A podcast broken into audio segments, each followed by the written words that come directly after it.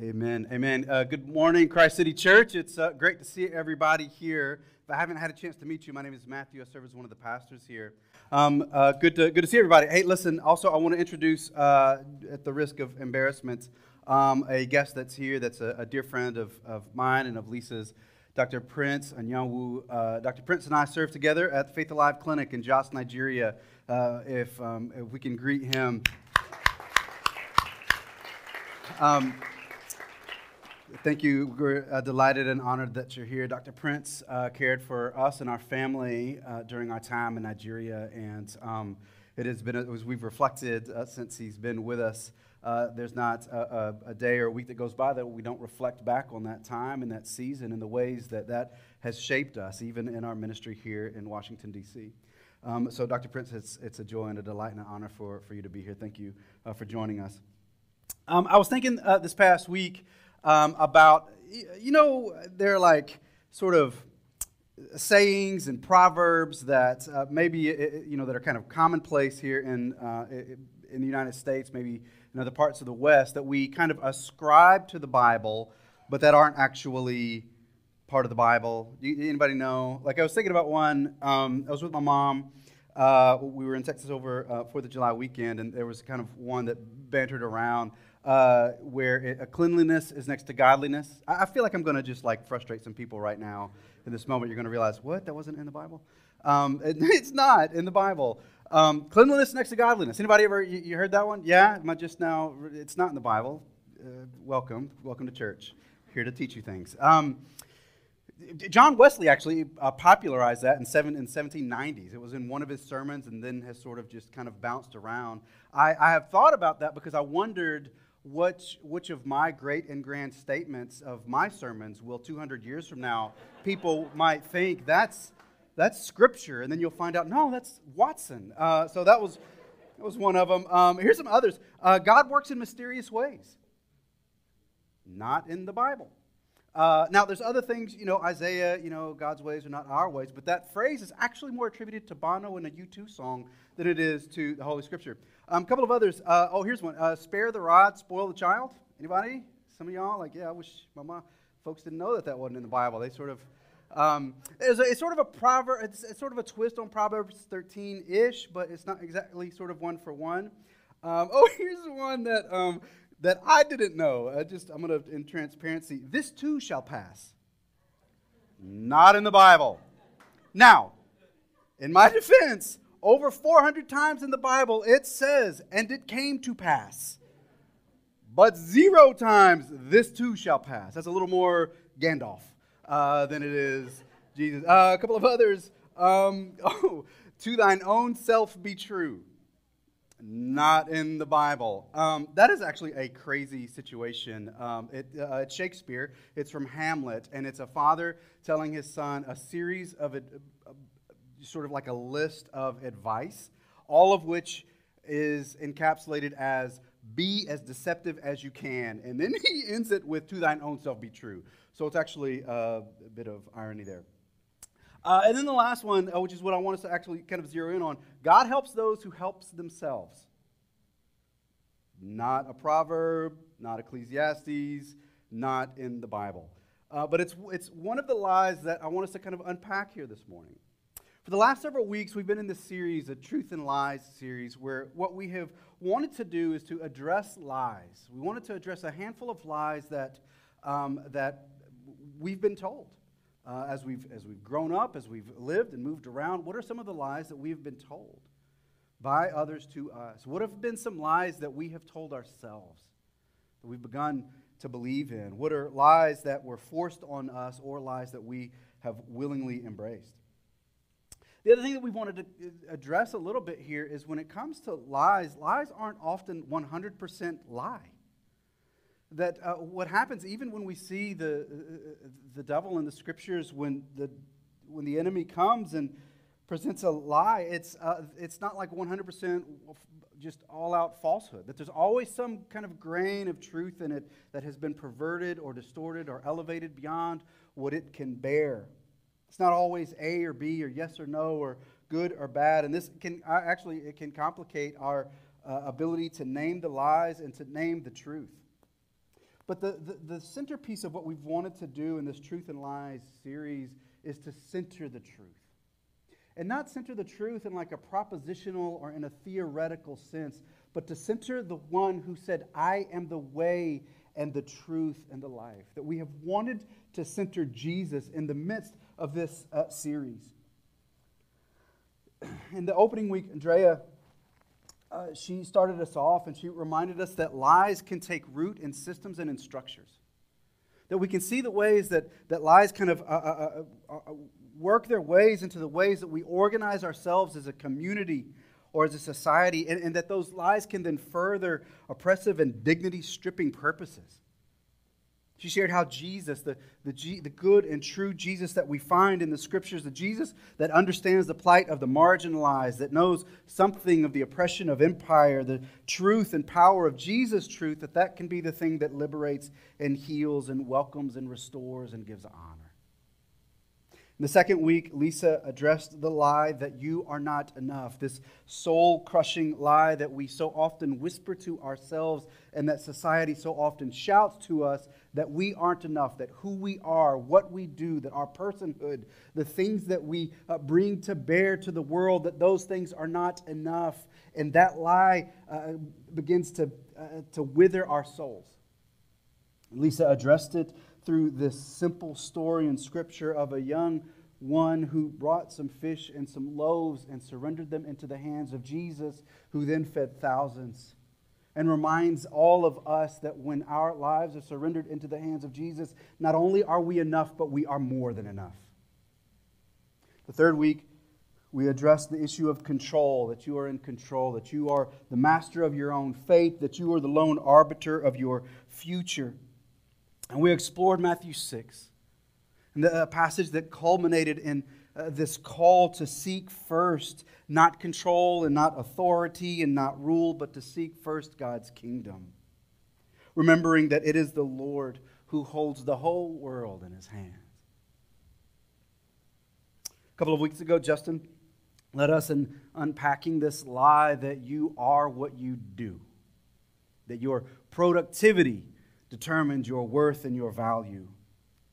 And to erode that by the power of the Holy Spirit to remind you that you are more than the sum of your productivity, that you are a child of God, just by your very uh, being and by who you are. Now, yes, what you do matters because actions can reflect your character, but none of us are defined by our best days, and nor are we defined by our worst moments. God loves us regardless. And it's from that place of love that God then invites us to join God in God's work in the world. Today, I want us to address this lie that God helps those who helps themselves. Now, part of this lie is that it sounds like it sounds good, like there's a symmetry to it, right? God helps those who helps themselves. Like you probably like, I don't know, like I won't do it, but you probably like beatbox to it or something. Like it's, you know, there's and, and also like there's a good bit of common sense and common grace just truth to it. It's, it's, a, it's a statement that sort of is a call to, to initiative. It's, a, it's an invitation to ambition and honest work. It's a call to, to create and to do something with one's self. It's, it's a resistance to sloth and it's a resistance to passivity. So, so there's a, there is this grain and this truth and this rightness about it that does carry with it a, a sense of yes, like we, we ought to uh, display these kinds of marks and characteristics. But the lie in it is that God's care and God's kindness and God's blessing is tied to your ability to help yourself. It's as though one might say it's like an if then statement. If you help yourself, then God will give you blessing. And this and there's a couple of problems with this. First is just the big problem of grace. God doesn't just work on these kinds of obligations and exchanges. It's, it's not a, it's not a, a relationship of, of, of, exchange here, and uh, uh, you know, as though we're, uh, you know, I give you this and you give me that. And the whole point of the gospel is to communicate to the world of God's unfailing love, not your ability to bring your merit to the Lord. The second problem is that what if we find ourselves in places where we simply can't help ourselves? Where we just don't, for one reason or another, we just don't have what we need in order to get out of the situation that we're in? Are we going to then miss God's blessing in this? Sometimes our efforts, the truth of it is, maybe I'm the only one here, but the truth of it is, is that sometimes our efforts to help ourselves, they just create more heartache. We get to a spot where even our best efforts, they just fall short. I got a buddy of mine named Sam from Memphis. I remember he would tell me all the time, man, some of my best thinking has gotten me into my worst trouble. Man, that's, amen to that. Good phrase. Not in the Bible, also, but I appreciate that. Sometimes our own effort to help ourselves, it just creates more heartache for us or for those that are around us. Other times, we're just stuck. Like, and we can't get unstuck on our own. We just find ourselves in a, in a place, not that we had imagined or that we hoped or even that we planned, but we just stuck. And, and whatever is required to get us unstuck, we just don't have it. Um, a couple of weeks ago, we uh, went out to Sandy Point um, uh, with the family, went, went, out with the Nishizakis, and uh, we had some kayaks. And um, my, my, son, uh, Nathan, oldest son, he gets in a kayak and he uh, you know, Sandy Point, Maryland, you guys kind of know it's not far, just a little bit. You should go there. It's a great, great time. Get there early if you want a good spot. Um, he gets in a kayak, and he, I think he just took off. I think he wanted to like kayak to like the Outer Banks or something from like Maryland. Like he just was gone, and like we can't see him anymore. We sort of get a little nervous, and we're thinking, I, I don't know, like is he going to be able to make it make it back? And so then I'm like, Lisa's, you know, a little, getting a little frazzled, which makes me a little frazzled, and then which makes her frazzled. And so it's just sort of this cycle. And I'm like, I got to go get him. I jump in a kayak, and I just start kayaking out. Just start doing. Now, listen, I have kayaked uh, exactly seven minutes in my life. Like, I don't know what I'm doing. And all of a sudden, I'm in the middle of the Chesapeake, and like stuff's coming into my boat, and I'm like paddling, but I'm like, no, I have to save my son. And then I get sort of partway out there, and I'm like, I think that he might actually have to save me because he was on the rowing team at the Anacostia Boathouse and he's a much better. I probably should have just trusted him, but you just get out there and next thing you know, you're just stuck. Good intentions. Because sometimes we end up in places where we're just stuck and we don't have what it takes to get us unstuck. We need something from the outside to help us. Does that mean we'll miss God's blessing if we can't help ourselves? Sometimes it's not that um, our efforts create more heartache. Sometimes it's not that uh, we are stuck. Sometimes it's just that we're lost. It's not where you wanted to be, it's not where you had hoped, but you just sort of look up and you look around and nothing is familiar anymore. And you don't know which way is which way, and the compass doesn't help you. And the experiences that you've had before, they, they haven't really fully equipped you to help you know kind of what is the way forward. And you're just lost. Sometimes we get lost in, in, in relationships where things started out one way, but then they took a turn, and next thing you know, you're in a situation that you didn't imagine, didn't hope for, and you're just, you're just lost. Lost in a career or a career venture. You headed out with a lot of promise and a lot of hope, and things didn't break the way that you'd hoped. And next thing you knew, you're just, uh, things feel a bit in shambles, and you're not sure which way to go from there. Sometimes we feel lost in faith. We grew up in a faith, we grew up in a tradition that uh, seemed secure and seemed right, but then life got in the way, and next thing we knew, that the things that we thought were true, they just didn't hold as true for our circumstances or for the pain that we've experienced or the harm that we've uh, that's been done to us and, and we're looking at our faith and we feel lost in those places. Is god only going to help us if we help ourselves? Well what do we do when we're just lost if it isn't true that God helps those who helps themselves, then who does God help? The passage that we read that I think is good for us to reread comes out of Psalm 121. Psalm 121, it's a psalm of ascent. The words of Scripture wash over us. I lift up my eyes to the mountains. Where does my help come from? My help comes from the Lord, the maker of heaven and of earth. He will not let your foot slip. He watches over you. He who watches over you will not slumber. Indeed, he who watches over Israel will neither slumber nor sleep. The Lord watches over you. The Lord is your shade at your right hand. The sun will not harm you by day, nor the moon by night. The Lord will keep you from all harm. Will watch over your life. The Lord will watch over your coming and your going, both now and forevermore. In this series, we've, we've consistently sought to identify truth in the person of Jesus, not a, not a proposition or a theory. That in order to combat the lies that we continue to run into, our response is to continue to run to Jesus, the author of truth. And in this passage, the psalmist notes immediately, straightway, where help comes from. It comes from the Lord, it comes from the maker of heaven and earth. That includes everything. There's, there's nothing that is outside heaven and earth that God has not created, and that includes the circumstances and situations into which we find ourselves and which we need help from, which we need help out of, or we need help through. That everything was created by God. And because of that, we can have trust. We can ha- have a confidence in the one who has made all things. And then this thing happens through Psalm 121, five times in six verses, this cadence of He watches over you. God watches over you. In verses 3, 4, 5, 7, and 8, He will not let your foot slip. He who watches over you. Verse 4, He who watches over Israel, which is to say, He who watches over His children. Indeed, the Lord watches over you, verse 5. Verse 7 The Lord will keep you from harm, He will watch over your life. Verse 8 The Lord will watch over your coming and going. The, the thing is, by the way, in 121, verse 7, the Lord will keep you from all harm. He will watch over your life. The truth is, that verse, at least for me, perhaps for you as well, it, it, it sticks in my throat a bit. Because there's experiences that I have where I say, I, I'm, not, I'm not sure about this the truth of this passage. We all bear scars from, from multiple wounds from life. That's why it's important for us to ask well, what exactly does this mean?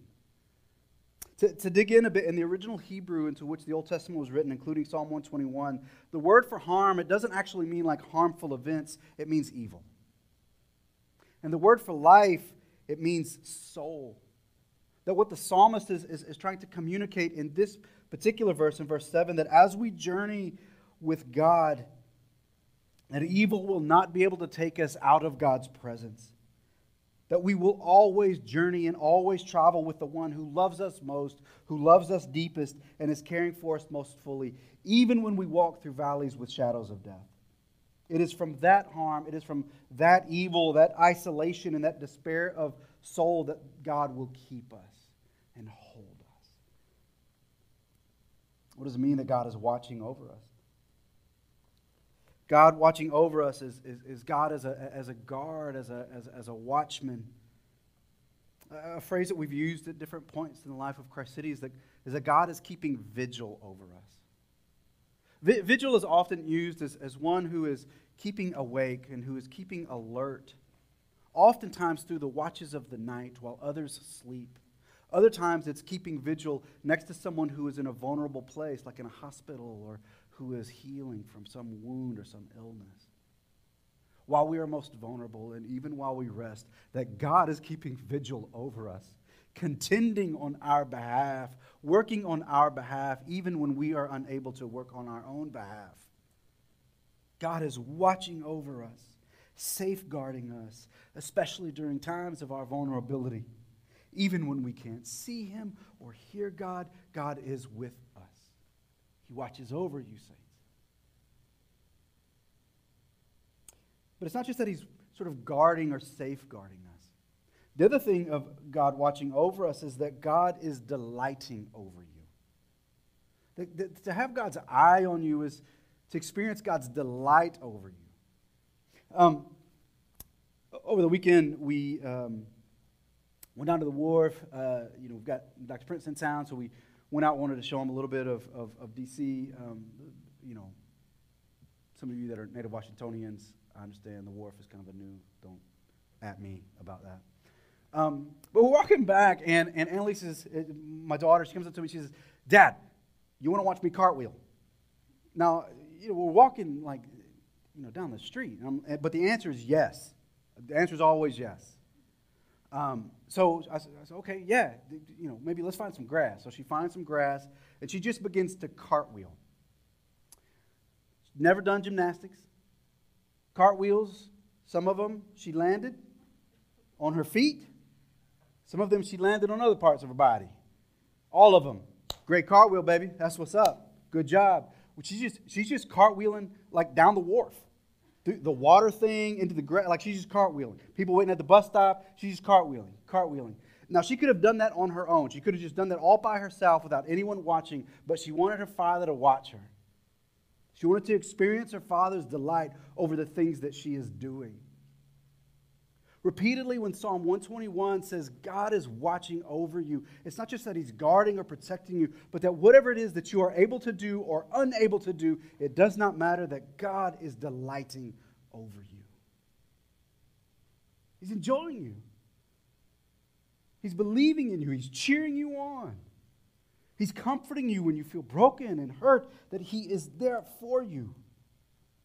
Five times in six verses, the psalmist says that God watches over us, that God guards us and delights in us, not because we help ourselves, but because He is our help. Now, the thing is, though, much like when we talked about and discussed control a few weeks ago, there is effort for us to do. There is work for us to do.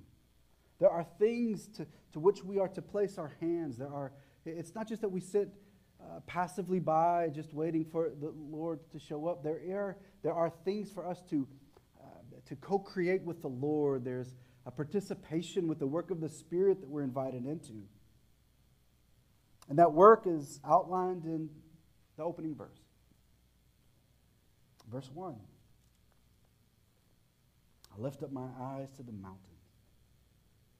Where does my help come from? Your task, my task, is to lift up our eyes, to lift our gaze, to turn our gaze towards the one who is our help. The psalmist says, Look to the mountains.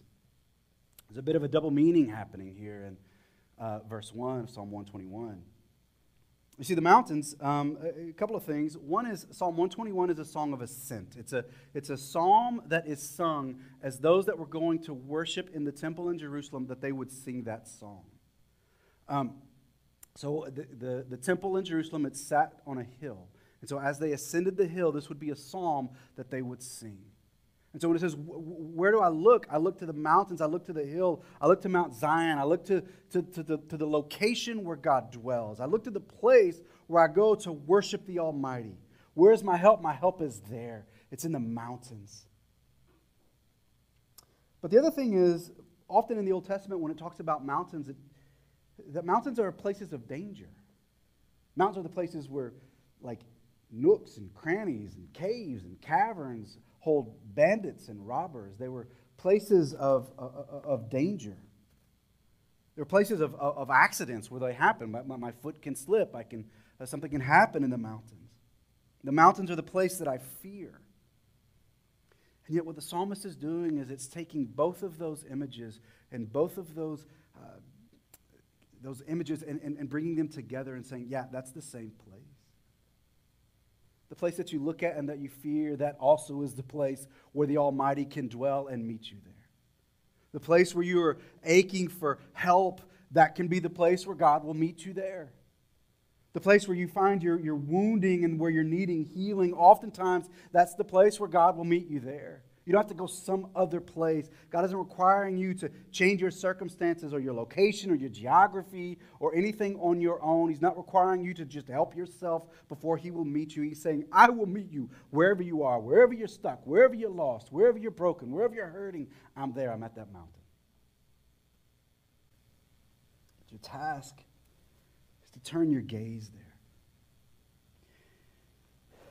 How do you lift your eyes? You lift your eyes from the place where you need help to the one who is ready to help. First is just to simply just acknowledge that God is the maker of heaven and earth. God is the one that holds your life and all of our lives together in his hands. to remember that God has God's eye on you, that God delights over you. God has not abandoned you or left you to yourself. And then to know that the places where you need help, that you can call out to the one who watches over you, as it says in verse 8, that watches over your coming and your going, that watches over your entire life. God is there. So I guess just let me ask, like, where, where are you stuck? Let us pray together for someone or someone's to help you find your footing. Where are you lost? And you can call to the Lord, the maker of heaven and earth, to provide you with someone or someone's to help you find your way forward in the places where you're lost. Where is your effort doing more harm to yourself or to those around you? Then pray to the maker of heaven and earth that the Lord would provide someone or someone's to help you tread new patterns so that you can grow and that you can flourish. And what is required is not that you help yourself, but that you lift your eyes. Let me pray for us.